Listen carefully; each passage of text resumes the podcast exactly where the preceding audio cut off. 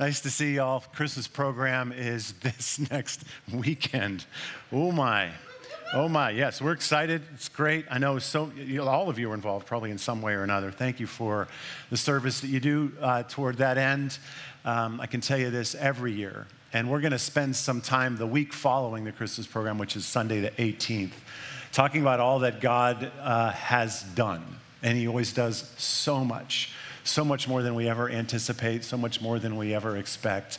And so um, your part in that is deeply appreciated and deeply valued. So thank you so much for that. Look forward to it. Keep inviting friends. You never know what God is up to. Uh, so don't miss an opportunity to uh, hand an invitation to somebody, um, invite them uh, to what? What are you inviting them to? What do you say, right? It's a matter of prayer right? Probably for each person that you're inviting. But the bottom line is you're inviting them to an opportunity to experience something of God. And the person who needs God uh, and may not even be able to put their finger on that in a particular way will respond to that invitation. And as you know, maybe most of you know, some of you don't know, a Christmas program isn't simply a series of Christmas carols it's a message, it's a presentation of the gospel, and that's what people need. So uh, be bold, be brave. Um, and uh, we'll see it. We'll see you next week. Uh, if uh, if I were to ask you about the experience of joy in your life, I, uh, what, what would that what would that come back to me like? What how would you convey uh, the general sense of joy in your life? Would it be something that you would uh, be very quick to expound upon the different ways, or would you, would you struggle to understand exactly what that is? Would you tell me of the variety of experiences of joy, or would you say that you, you, you don't know that you're that in touch with something like joy? I wonder. It's I, suspect it would just be a, a whole variety of responses. Because even the definition of joy is difficult to pin down. We kind of we kind of have a general idea that it's different than happiness, but it's kind of the same. We're not really sure if happy is the same as joy. We tend to know that there are similarities, but that it's different. Um, your, your prioritization of the experience of joy in your life is probably different from the person sitting next to you. I don't prioritize that very high, personally. That's probably wrong. I probably should prioritize the pursuit of joy, but I tend to be a little bit reticent of mountaintop experiences, which is the way I see it.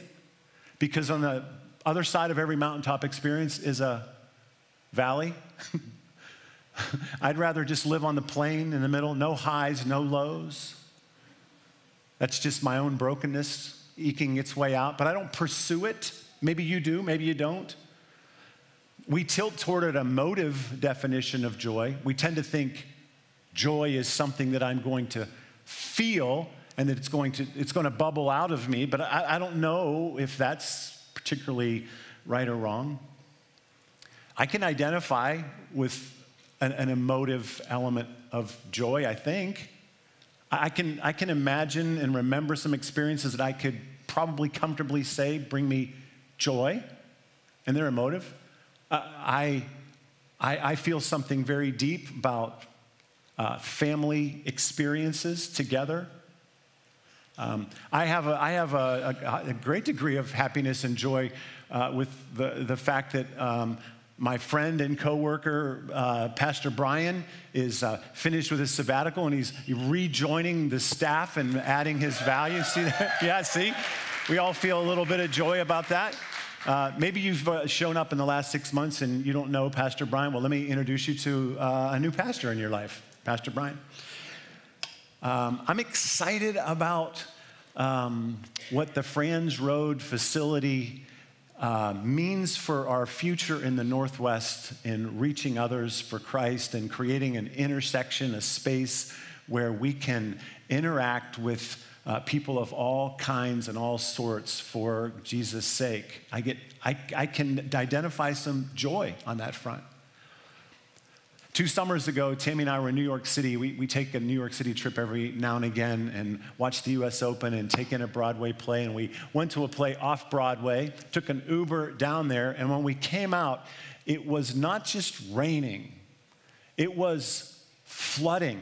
Literally. That was, I don't know if you remember that a few summers ago in New York City. We didn't know we were in the middle of that tragic situation. We just were in the middle of a summer rain and no capacity to get a taxi because everyone was using them because it was raining. So we ran three quarters of a mile together in the rain back to our hotel. It was joyful. We kept videos of ourselves taking our shoes off and pouring water out of our shoes. It was, it was so fun. I, I, can, I can say it was joyful. I can connect with that. But I also can relate to a, a, a, concept of joy that is not necessarily emotive. It's something that can be a wonderfully meaningful matter of fact. And there's, there's not necessarily emotion involved with it, but it's something deep. I remember a particular, particular uh, worship service uh, a few weeks back and a number of elements came together in a way that something very powerful, maybe even uniquely powerful, happened that Sunday morning. And I made my way to Pastor Tammy as soon as I could after the service just to thank her and, and offer my gratitude and appreciation for the way she orchestrated the morning and planned it and allowed space for the Spirit to move within it. And I said, uh, Tammy, that was amazing morning. Just like that. And she looked at me like, Are you joking? Are you serious? What are you saying? And she finally was able to verbalize. She goes, I hear what you're saying, but your countenance, it looks like somebody close to you's passed away or something. It's like there's nothing there. And I was like, oh, no, I, I am very serious. But it wasn't an emotive thing. There was no glitter, there were no fireworks, there was no countenance to come along with it. Again, maybe just my own brokenness, but th- there is something about joy that isn't necessarily strictly emotive, although I think that's part of it. It might be fa- fair to say, if I asked you about joy and we talked about it, that we would have a whole variety of ways that we would define it, describe it, and experience it. But there is some common ground. There's something that I, at least I have found to be true among most of everybody that I've talked to about the concept over the years. Number one, there is a natural sensibility within us that says that joy is where conflict isn't. Like where there is conflict and where there is trouble and where there is trial, we very quickly disconnect and imagine that that is not where joy is going to be. So we do spend, if we're pursuing joy, we spend a lot of time, or happiness for that matter, trying to eliminate conflict or trouble or difficulty from our life because we think that is where joy is found. And then there's kind of a twisted play on that. Um, if, you're a, if you're a Christian, uh, and, and you read somewhat superficially what's been written in the Bible rather than deeply, you, you might be you know, convinced into thinking that trouble and trials and suffering are a source of joy. Or, or that as a Christian, you're not a very good Christian if you don't find trouble and trial as a joyful thing. Can you relate to that at all? That pressure that when life is upside down, the Christian you know, uh, reaction to that is supposed to be, well, this makes me joyful. I, neither one of those things is, is quite biblically right, but we share those. The joy is someplace where there is no conflict. So we feel I have to I have to clear away all the conflict to experience joy. Or to be a good Christian, I have to make happy joyfulness and uh, something that is, uh, comment, that is that is coordinated with trouble and trial. That it's part of it. They're roadblocks actually to what joy truly is, or and even the experience of joy.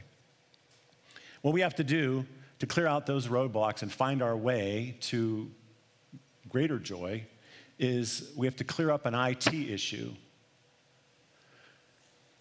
Isn't, it seems like all of our problems come back to that some information technology problem.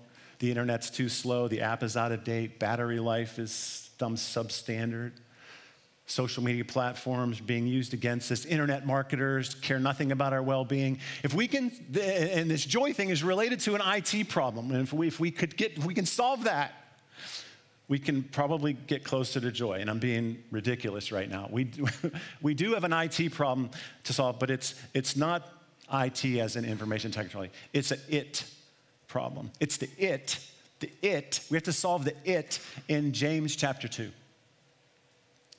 This is what James says Consider it pure joy, my brothers and sisters. All we need to do is figure out what that it is referring to, and we're on our way. Consider it pure joy, complete joy, all joy. Everything that is joy, you can consider it to bring that along. What's the it? If we can figure it out, we might be able to not only understand what biblical joy is, but even apprehend it. Sound good? So let's, let's diagnose this IT problem right here. Let me read the greater context James chapter 2, verse 2 through 4. Consider it pure joy, my brothers and sisters, whenever you face trials of many kinds, because you know that the testing of your faith produces perseverance. And let perseverance finish its work so that you may be mature and complete, lacking nothing, not lacking anything. Now, we, we have talked ad nausea through the book of Romans and the book of Mark, and most recently the book first, the letter from uh, Peter, First Peter, about trials and temptations and testing and suffering. And they are an unavoidable reality in this life. And that the Christian life isn't a way to avoid that reality. That's life. And it is part of the Christian life, as part of the life that we live.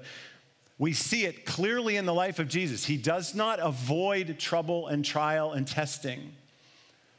He's in it as much as he was in it as much as we are in it. In fact, the scripture says it's really the proving ground for our faith. There is great value, we have discovered, in trial and testing and perseverance. But they are not the end goal of the Christian life to have those things be a part of our life. It's the end, it's the means, really, to something else. Traveling through those spaces proves our faith, builds trust, helps us deepen the hope that we have in God.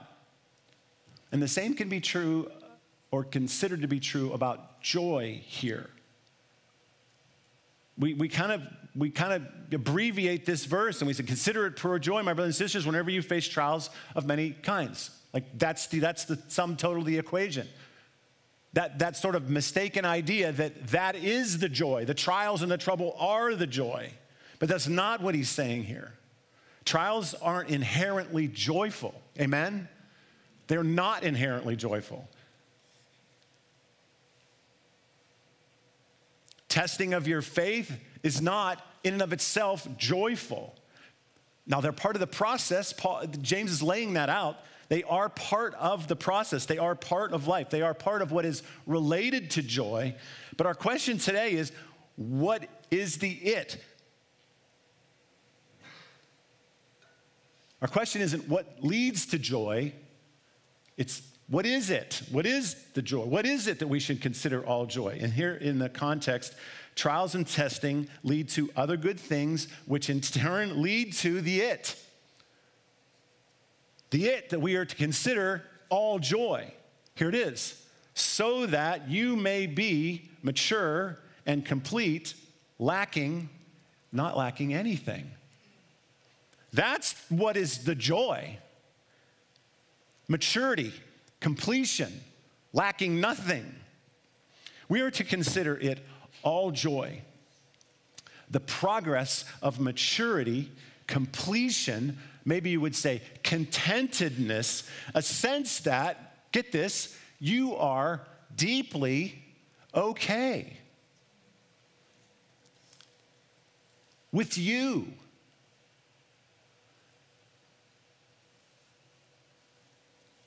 With what you have and with your future. Can you, can you imagine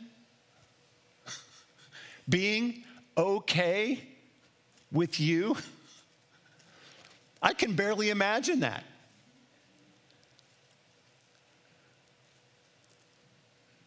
With what you have, I think it's safe to say I have everything that I need. But I'm constantly, maybe not constantly, but enough to irritate myself that I feel like I need something else.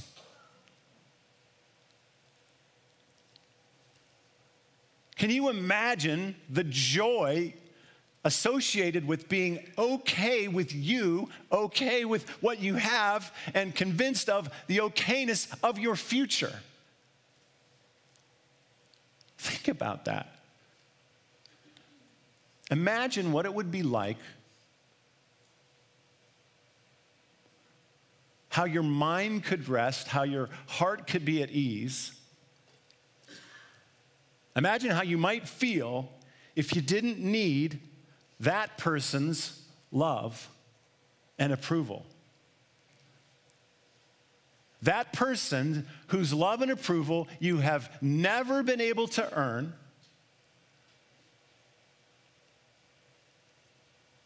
That, that hole in your heart, in your soul that cannot be filled, can you imagine not having that hole, not needing that love, that approval, that word. It's hard to even imagine, isn't it? And I'm not saying imagine what it would be like to finally accept that that's true. I'm not saying imagine what it would be like to, to work around that and, and learn the, the intellectually how that doesn't really matter. Imagine what it would be like if you didn't have that. You were complete, as it were, in that space. Imagine what it would feel like if you had supreme confidence that what it takes to accomplish the hard thing that lies ahead, that you have what it takes. I know, I know you've been here just like I have. There's that thing, that hard thing ahead, and you look in the mirror and you think, I'm not sure I can do this. That may be the way it comes out in your prayers. I don't, God, I don't know if I can pull this off. I don't know if I'm strong enough. I don't know if I'm smart enough. I don't think I can do this. Imagine the joy that you could that, that would come if you actually fully thought to yourself yeah i can do this. I have what it takes. Without being arrogant and prideful and lying about it. Like some of us say those things. Yeah, this is going to be a problem. And in the back of your head is like this is to be a big problem. Imagine if your deepest sense was uh, this is going to be fine. I'm okay. I'm enough. What i have is enough. I don't know if you, like, you get difficult news about your pregnancy or lack of pregnancy, or you get difficult, if not tragic, news about one of your children, and you, just, I can't. What if when those when those kinds of things happened, you thought, it's okay. Maybe your job has been shifted to something beyond your known skill set. Or you lost that job. And you know the narrow market of that sector. What if, when that sort of thing happens, it was like,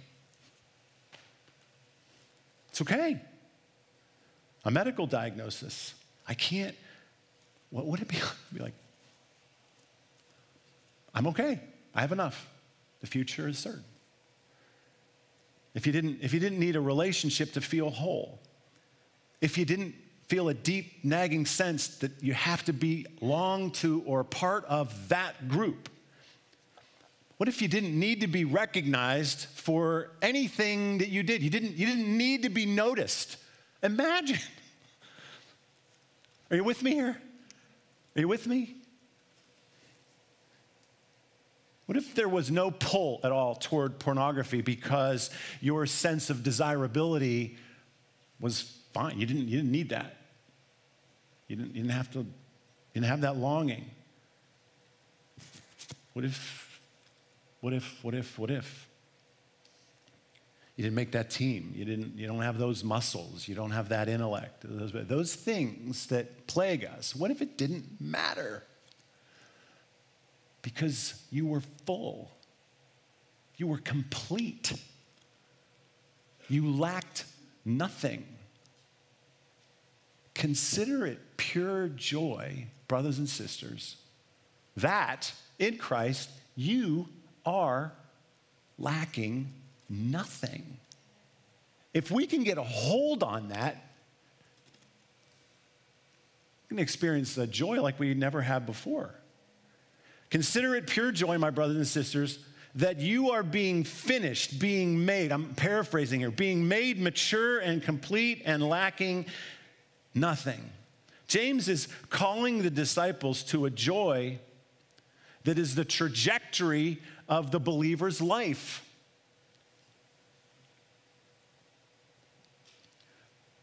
That our completion is certain in the future and it is underway right now.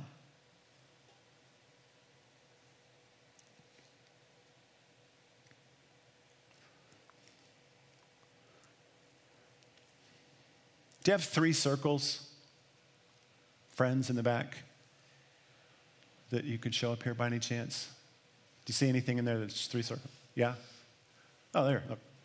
I should have uh, Pastor Adam come up and explain this because he's the one that showed it to me.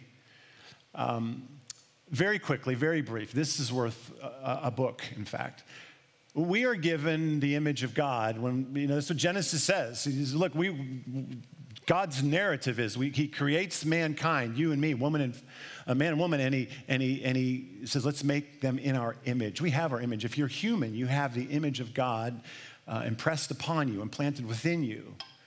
But that doesn't necessarily mean that your life is one that is growing into the likeness of God. For us, maybe more practically, the likeness of Jesus. But we have that opportunity in this lifetime to be made more and more complete, to be more and more like Him, to move in that direction. But the other alternative, apart from that direction, is to become more and more, for lack of a better way to put it, like an animal. Humans are uniquely given the image of God and uniquely given the opportunity to move in the direction of completion and fullness. All through the Bible, you can see the metaphor if not the actuality, of people who have walked away from God and become more animal like. Look at the story of Nebuchadnezzar. Look at even the prodigal son, where he ends up when he walks away from the father. He ends up alongside what? Yeah, and eating like them. We, we have a tendency, natural tendency, to go the wrong direction, but we have been given in Christ the opportunity to become more this way. And James is saying, look, your life as a believer is moving in this direction. Without God, without the work of Christ, we cannot there is some great, deep joy associated with the fact that your life, no matter what it is, how it is, where it's going, how it's going, the condition of you or your circumstances, that in Christ we are being completed nonetheless.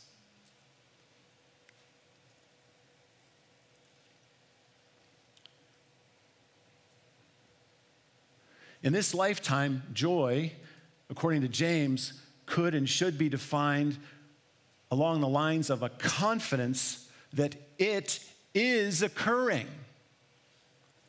that our completion is underway, a certainty of the future, more and more now and more and more certain as we go.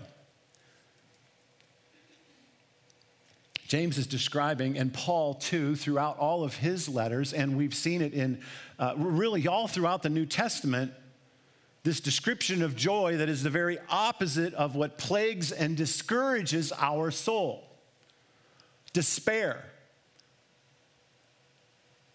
where I ask you, tell me about your experiences of joy. It might be slow in coming, there might be a few, but if I tell, ask you to tell me about the despair in your life, we'll be there a while.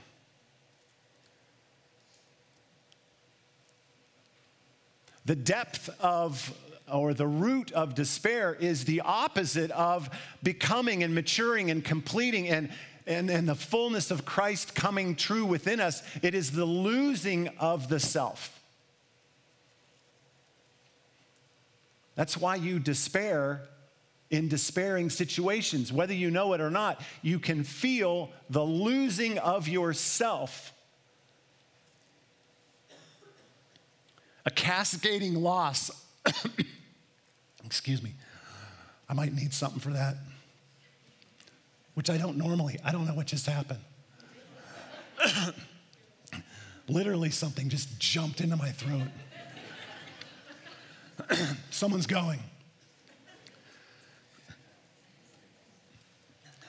As a person who quickly critiques themselves more than helps themselves to things, thanks. How you feeling these days? Everybody's pointing to someone else. Everybody take a sip of it on the way up here. That'd be perfect. I'm pretty, yeah, I can still use that for sure. Oh, look, he's drinking it. I don't know if this ever happened in 15 years where I suddenly couldn't talk. Somebody just say age? Did literally someone just say age? To to, to uh, relatively old people say that? I can't quite see who that is yet.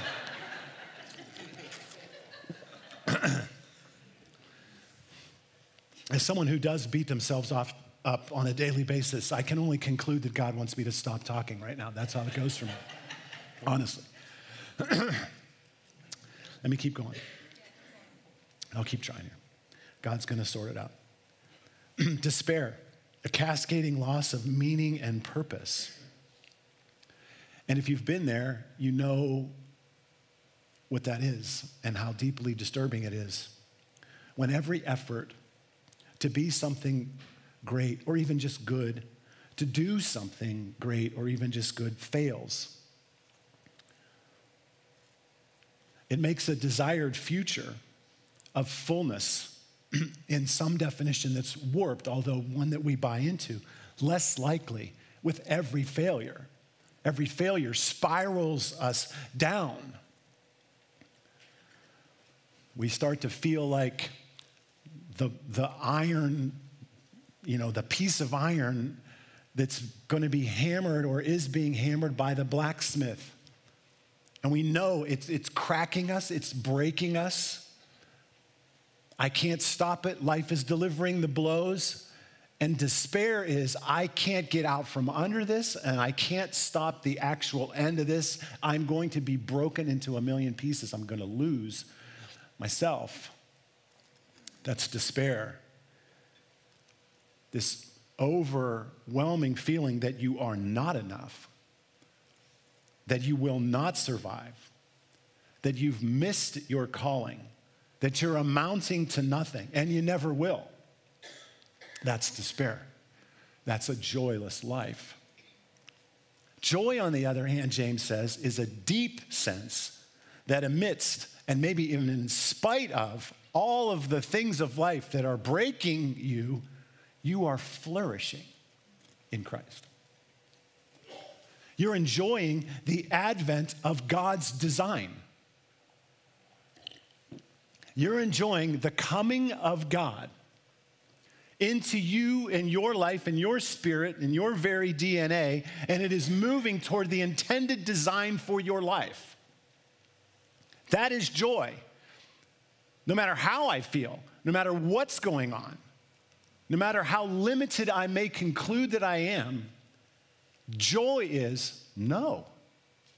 He is turning you into the very thing you were intended to be. That you are folding into what the Jews refer to as shalom.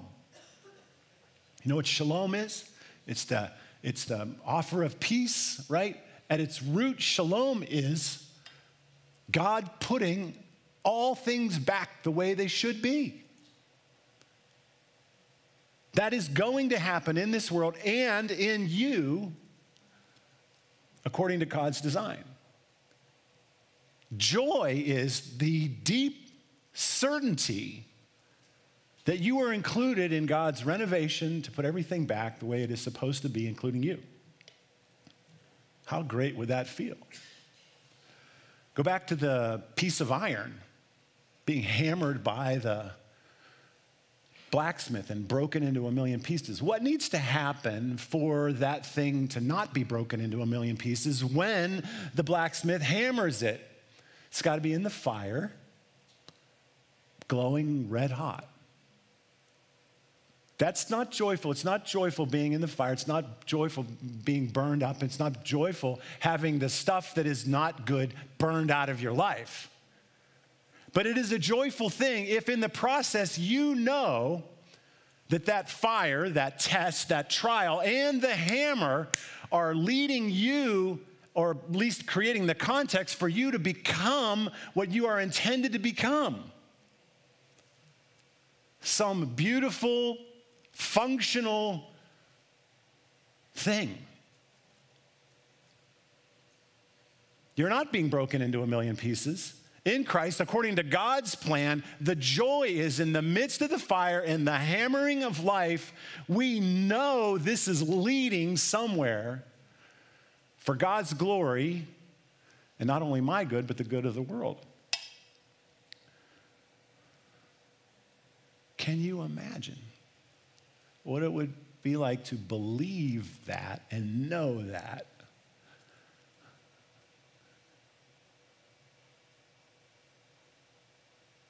you're enough. You have enough. And your future is what God says it will be. If I had to break it down into maybe two things that you need to think about in order to apprehend this joy, I would say you've got to believe and you've got to fortify the truth. James goes on If any of you lacks wisdom, which really could be seen as a shorthand for maturity, completion, lacking nothing, wisdom. If you lack everything that you need to know and be, you, need, you lack the ability to put knowledge into play, wisdom, you should ask God, who gives generously to all without finding fault, and it will be given to you. But when you ask, you must believe and not doubt because the one who doubts is like a wave of the sea blown and tossed by the wind. Those are our two options to live in a life where you are blown and twisted and thrown and tossed by the sea, or a life where you believe what? Generally speaking, that diagram that you have the image of God and the capacity in Christ to become more Jesus like, more Christ like. We believe that God is up to something good. It cannot be thwarted no matter how bad it gets. You, the believer, are not becoming an animal, you are becoming Jesus like. That is a fact. No matter how you feel. How great could it be to apprehend joy apart from anything that you feel about yourself. That there's something there.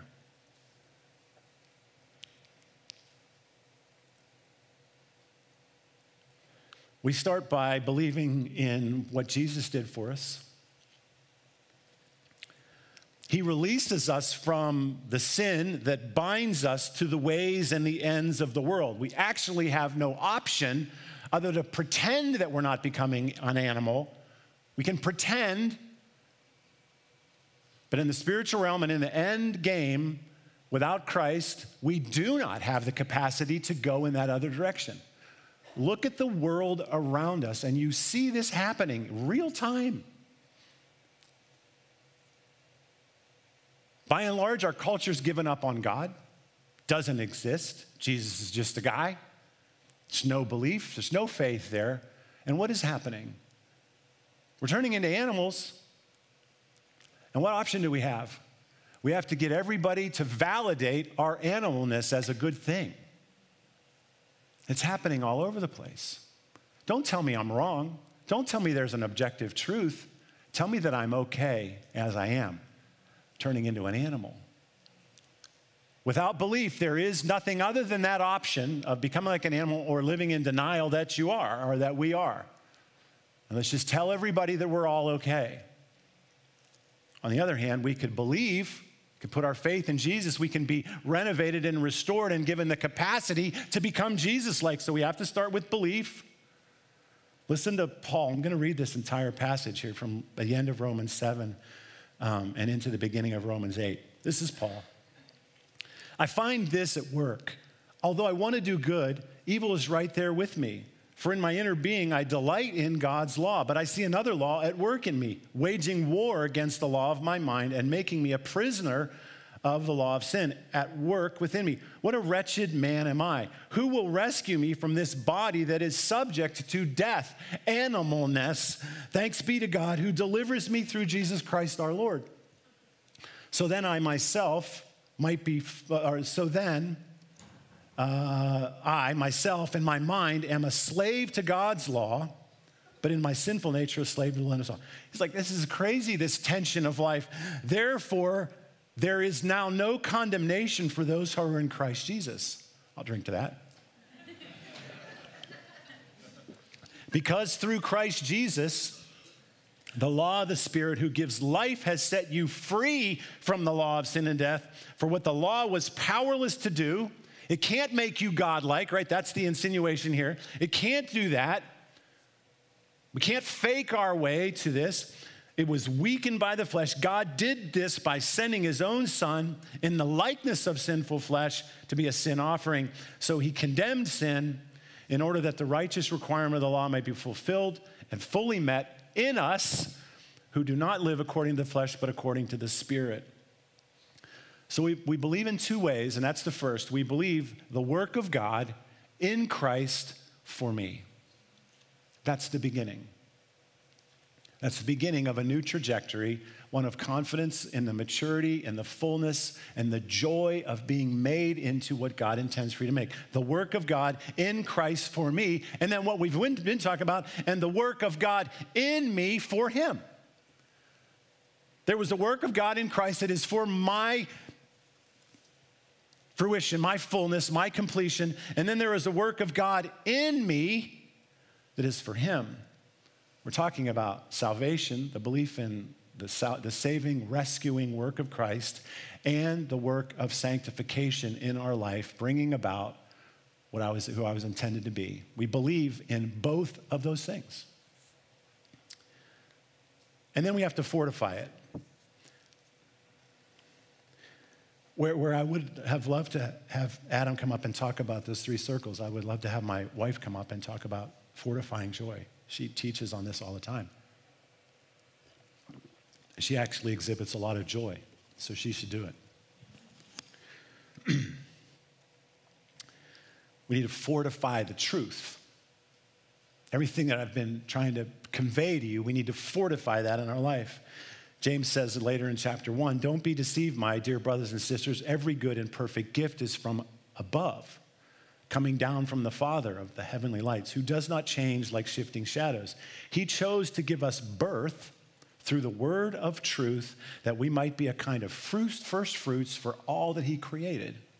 Can you see the imagery there? Can you see what is being set up? James is saying, Look, you've been given something, a new birth in a new direction. You can have confidence and joy in that. We must believe in the truth of these promises of God. It is the key to the it, it's the key to joy believing in Christ and believing what he's doing in us. So let's go to church right now here. And let's fortify what is true, what is true about you, the believer. Let's strengthen the truth that affirms and makes certain that no matter what condition you're in and how far you have to go, God has done a mighty work for you in Christ and is absolutely working everything for good in you and through you. This, is, this, this sentiment is all through the Bible. I mentioned Nehemiah earlier. There's a space in Nehemiah where they are um, understanding the law in a way that they never did before. They're understanding the Word of God in a way that they hadn't before. They were reading the Word of God to one another. And it says this then, then all the people went away to eat and drink, to send portions of food, and to celebrate with great joy because they now understood the words that had been made known to them. They were grappling with and understanding the promises of God on a level they hadn't before, and it created joy. In the book of Esther, the people of God are under oppression under King Xerxes, and they're struggling to survive, and their demise is uh, coming about, and through an amazing series of circumstances and events, Esther and Mordecai are able to convince King Xerxes to provide a promise and a protection. It was a time of happiness and joy and gladness and honor in every province and in every city to which the edict of the king came. There was joy and gladness among the Jews with feasting and celebration, and many people of the other nationalities became Jews as a result of promise. Not that King Xerxes had made, but that God had made, and it came about within that context. The promises and the truths of God, when they become known and gripped and apprehended, translate into joy. Jesus says the kingdom of heaven is like treasure hidden in a field. When a man found it, he hid it again, and then in his joy went and sold all he had and bought that field, right? Understanding the deeper truths of the kingdom lead to joy. These very promises that we're talking about, we see it early in the, in the life of Jesus, even before he was born. We see uh, John, his cousin in the, in the womb of Elizabeth, leap for joy when in the presence of Jesus in the womb of Mary. The angels visit the shepherds and they promise joy as a result of the birth of Jesus. And Jesus, uh, wanting his disciples to experience the joy that he has from living in accordance with the Father. Jesus is trying to get his disciples to understand the the joy that comes from living in accordance to the commands and the truths and the promises of God. And he says, If you keep my commands, if you take these truths and these promises and you believe them and you apply them to life, you will remain in my love just as I have kept my Father's commands and remain in his love. And I have told you this so that my joy may be in you and that your joy may be complete. When we take the promises of God and we believe them, and to believe the promises of God is to enact them, is to live by them. When we believe what Jesus did, and we believe that by following his ways that he is bringing about something full within us, our joy becomes like the joy that Jesus had from living that same way. In Philippians chapter 1, it says, In all my prayers for all of you, and this is Paul, I always pray with joy because of your partnership in the gospel from the very first day until now, being confident of this that he who began a good work in you will carry it on to completion until the day of Christ Jesus. This is what brought Paul joy. Is that the fullness and the completeness and the lacking of nothing is in play in the believer. the thing that we should say more than anything else to one another, which Christians are not known for doing, it's usually the opposite. Offer, maybe I should just say too often the opposite. What we should be saying to one another is, wow, look at what God is doing in you.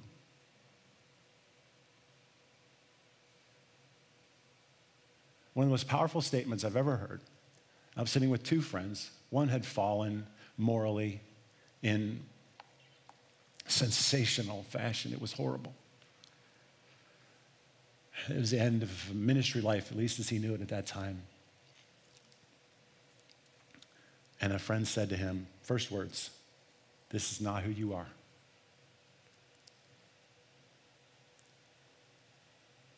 And I think those words sustained him through the consequences of his sin and into the maturation of what was next. We need to look at each other and see what Paul sees, see what James says, believe what Jesus says about the believer. No matter how devastating the blow, no matter how big the mistake, no matter how little the belief in self, no matter how little you may think you have, In Christ, you are complete, you are mature, you lack nothing, and you're moving in that direction even when you can't see it. Paul again in 2 Corinthians, therefore we do not lose heart. Though outwardly we are wasting away. Feels like that, is it not? Life is hard, life is difficult. Our, our decisions have consequences, and the world affects us in negative ways. We're wasting away. And physically, we're all dying, right? No one ever likes to talk about that. Yet inwardly, we are being renewed day by day our troubles are achieving for us an eternal glory that far outweigh them all. That is what we need to believe. We need to know. We need to take at heart. And the more we grip onto that and the more we know that, the more joy you're going to feel. Consider it pure joy, my brothers and sisters, that you are being finished, being made mature and complete, not lacking anything. One of my best friends was just diagnosed with cancer. I went over to their house and we sat there and talked, and the gravity of the situation was apparent. You know what else we were doing? Laughing. You know why? Because they know who they are, they know who God is, they know what's going on.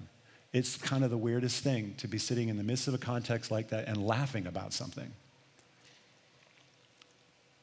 That's because there is joy in their lives there is a belief that is very deep in their life. There is a faith that cannot be rocked by anything. There is a knowledge that God is up to something even now in this. It's within His control. I'm enough. What I have is enough. And I know the future is what God wants it to be as a believer in Christ. Amen?